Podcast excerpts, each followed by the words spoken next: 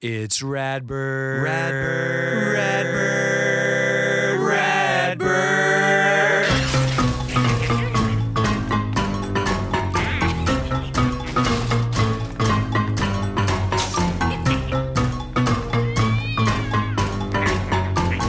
Aw, good job, Radbert.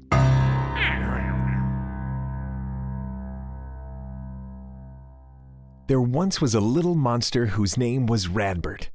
Radbert had big monster paws with long, sharp claws. He had piercing black eyes and long, sharp teeth that shined when he got mad and roared. His tail was long and skinny with a big fuzzy ball on the end, and it dragged on the ground behind him when he chased his sister around the house. Now, sometimes, if you were just going by the things that he did and said and the trouble he got himself into, you might think he was just a regular old human boy. But don't be fooled. He was a true monster. And Radbert wanted very much to be the most terriblest, evilest, up to no goodest little monster that ever existed.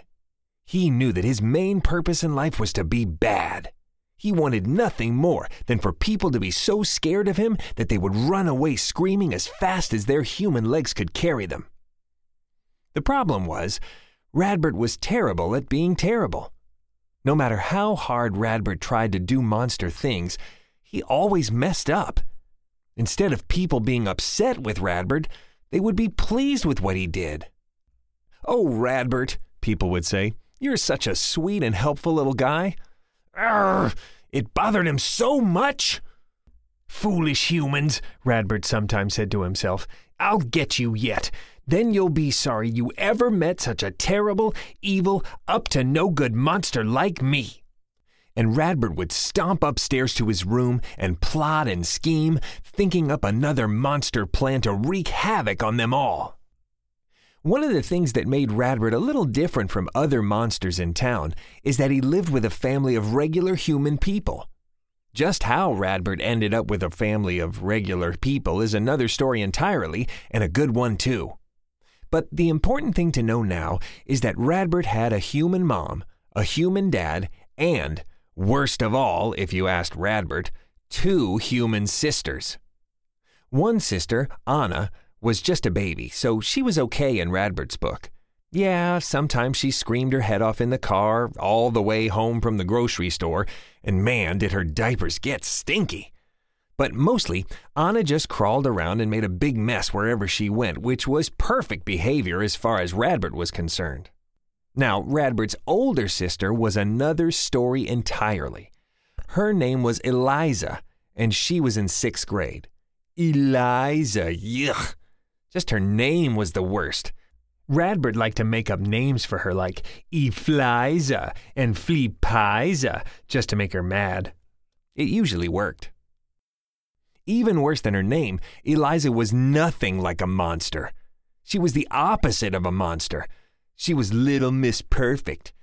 She always ate her vegetables so she could have a treat after dinner and said things like, please and thank you and very nice to meet you, and she always put her toys away when she was done playing with them. Radbert couldn't believe he had to live in the same house as her, let alone call her his sister.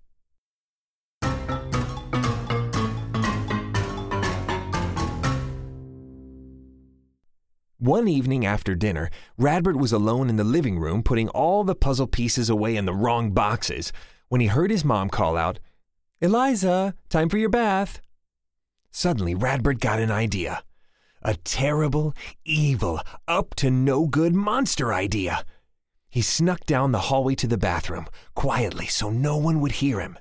His mom had started the bathwater, and she had left the bathroom to go find Eliza. There was no one in the bathroom but Radbert. He looked around for something yucky he could dump into the bathwater and ruin Eliza's bath. But what could he use? He looked on every shelf and in every drawer until he finally found something under the sink. It was a big, heavy bottle filled with some ooey gooey blue colored slime. Radbert didn't know what it was, but he got excited just thinking about what it would do to Eliza's bath. It would probably turn her skin blue, and she wouldn't be able to get it off, and she would have to take like a hundred more baths just to get clean again. And it would probably turn her hair blue too, and she would have to cut it all off. Ha ha ha! Radbert could hardly wait. He picked up the bottle, unscrewed the top with his monster paw, and poured the entire bottle of mysterious blue slime into the tub. For a second, nothing happened. Radbert thought maybe it didn't work, but then, suddenly, the bathwater started bubbling. Big foamy bubbles started growing out of the tub, growing higher and higher as the bath filled with water. They grew up above the top of the tub, up above Radbert's head even. Oh man, Eliza and Mom were going to be so scared. Just then, Radbert's mom came back into the bathroom to turn off the water. Radbert was still standing there holding the empty bottle in his paws. Radbert was ready for Mom to be really mad. Radbert, Mom said with a big grin on her face, you made a bubble bath for Eliza. How sweet of you. She reached down and gave Radbert a big hug and kissed him on his monster cheek.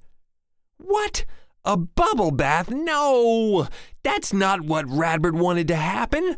It was supposed to be something terrible, something evil, something up to no good. Mom was supposed to be upset with Radbert, not happy with him.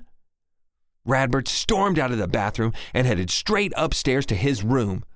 As he walked through the doorway, he heard Eliza squealing with delight as she came into the bathroom downstairs.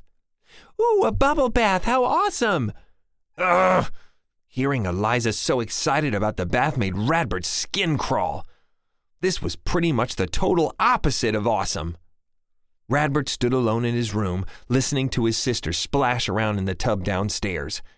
He picked a train up off his floor and started spinning its wheels with his claws. Foolish humans, he thought to himself. I'll get you yet. Then you'll be sorry you ever met a terrible, evil, up to no good monster like me.